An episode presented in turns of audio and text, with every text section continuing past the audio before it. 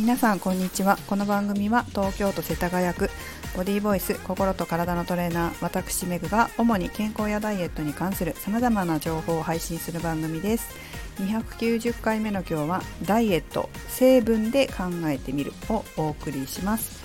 えっ、ー、と今日ですね私の放送を聞いてくださったくださってる方からえーと、ひき肉だったりとかバラ肉っていうのは肉じゃないんですねと。油なんですねっていうことを言われましてやっぱりそういうところってなかなか分かりにくいのかなというふうに思ったので、えもうちょっと皆さんとこの成分について話を深めていこうと思って、え今日のタイトルはこちらにしました。まずですね体のことに関してなんですけど私たちの体もいろんな成分でできてますよね。体重って言ってもその体重の中身です。脳があって骨があって心臓があって肺があって、えー、それから何？腸があって脂肪があって水分さっき言ったか？があって血液があってリンパがあってていろんな成分でできてるわけですよね人間の体ってね。だからいくら体重って言ってもその体重の中身は何なのかっていうのがすごく大切じゃないですか。だからこそその体脂肪率とか筋肉量とかそういったことも、えー、大切で BMI っていうのは BMI って知ってますかね、えーと、体重を身長の2乗で割るんですけどそれは結局体重の中身を考慮していないでただの身長と体重のね、えー、割合っていうかそんな感じになってしまってるので中身が何で体重が重いのか体重が軽いのかっていうことがわからない。中身がね。から医療の方でもあまり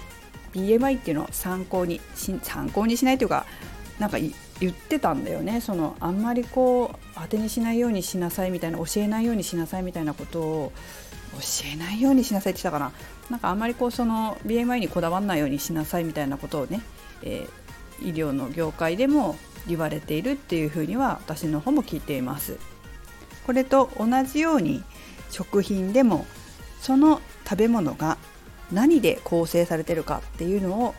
きちんと知っておく必要があります。特にダイエットする方とか筋肉をつけたいという方はその食品に何が含まれているのか何でカロリーができているのかっていうことがとても大切になります。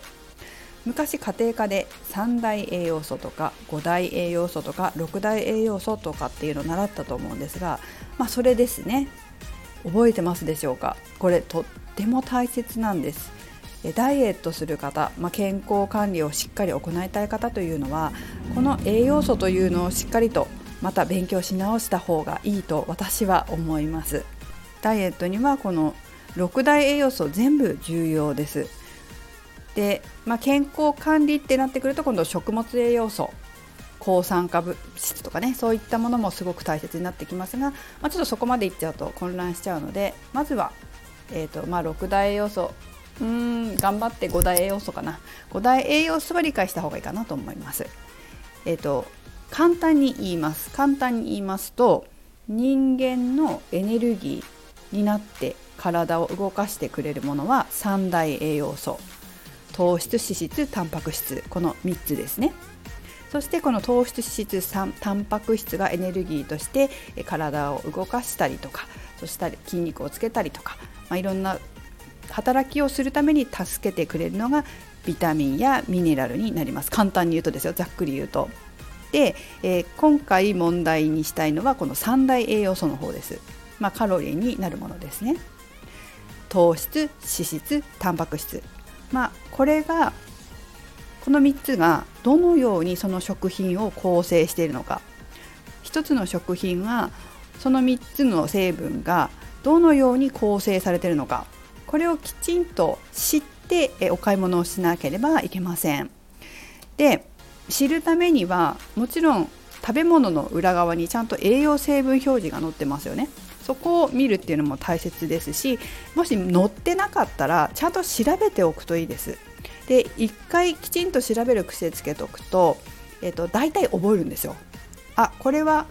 大体このぐらいタンパク質入ってるんだろうなとかね、うん、とこれは脂質が多そうだなとかっていうこ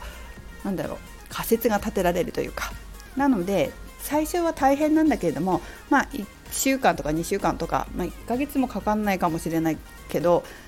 ちゃんと調べる癖をつけた方がいいかなと思います、まあ、調べる方法としては私はこれまでやってきたのは昔はですね本を買いました。えっと、おすすめは今もしかしたら改訂版が出てるかもしれないんですけども、えっと、糖質量ハンドブックっていうやつです。私が買ったのは目で見る食品糖質量ハンドブック。これ監修は東京医科大学教授の小田原正人先生ですね。で出てるのは学研ですね。学研から出てます。これ昔だよ。でも私これ買ったの。